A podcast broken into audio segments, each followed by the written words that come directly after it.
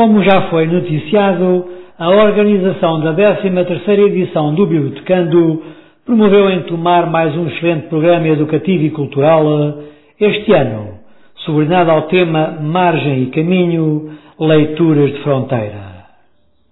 Ao longo das sucessivas edições, o Bibliotecando tem-se revelado um brilhante espaço de reflexão, partilha e debate entre oradores de múltiplas áreas do conhecimento, como a literatura, a arquitetura, a ciência, a economia, a medicina, a sociologia, entre outras.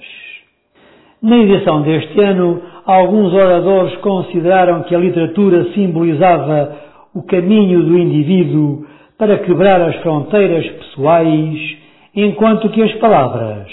representavam as pedras colocadas nesse caminho para o indivíduo prosseguir livremente a sua viagem. Depois, outros oradores defenderam que, apesar da ciência ser um conjunto regrado de princípios, ela precisava de utilizar a imaginação para evoluir e também preconizaram que a margem era um encontro de caminhos, por vezes acidentais e contraditórios. Por outro lado, no segundo dia do Bibliotecando ocorreu um magnífico diálogo em torno de várias concepções da medicina, sobretudo a pré-tecnológica, a tecnológica e a pós-tecnológica, onde os oradores questionaram o recurso a muitos meios de tratamento de doenças, quando o essencial era e é apostar na humanização dos equipamentos e dos serviços, para depois humanizar os doentes.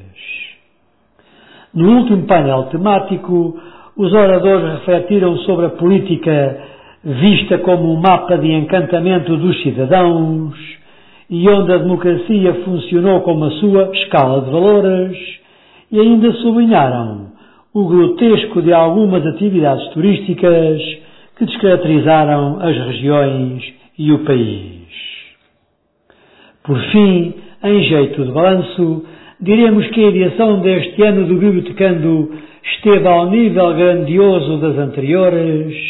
mas também devemos lembrar à autarquia que a participação neste evento está sujeita a pagamento quando na cidade acontecem muitos festivais puparuchos que custam milhares de euros ao município e são oferecidos em grandes doses aos tomarenses e aos visitantes.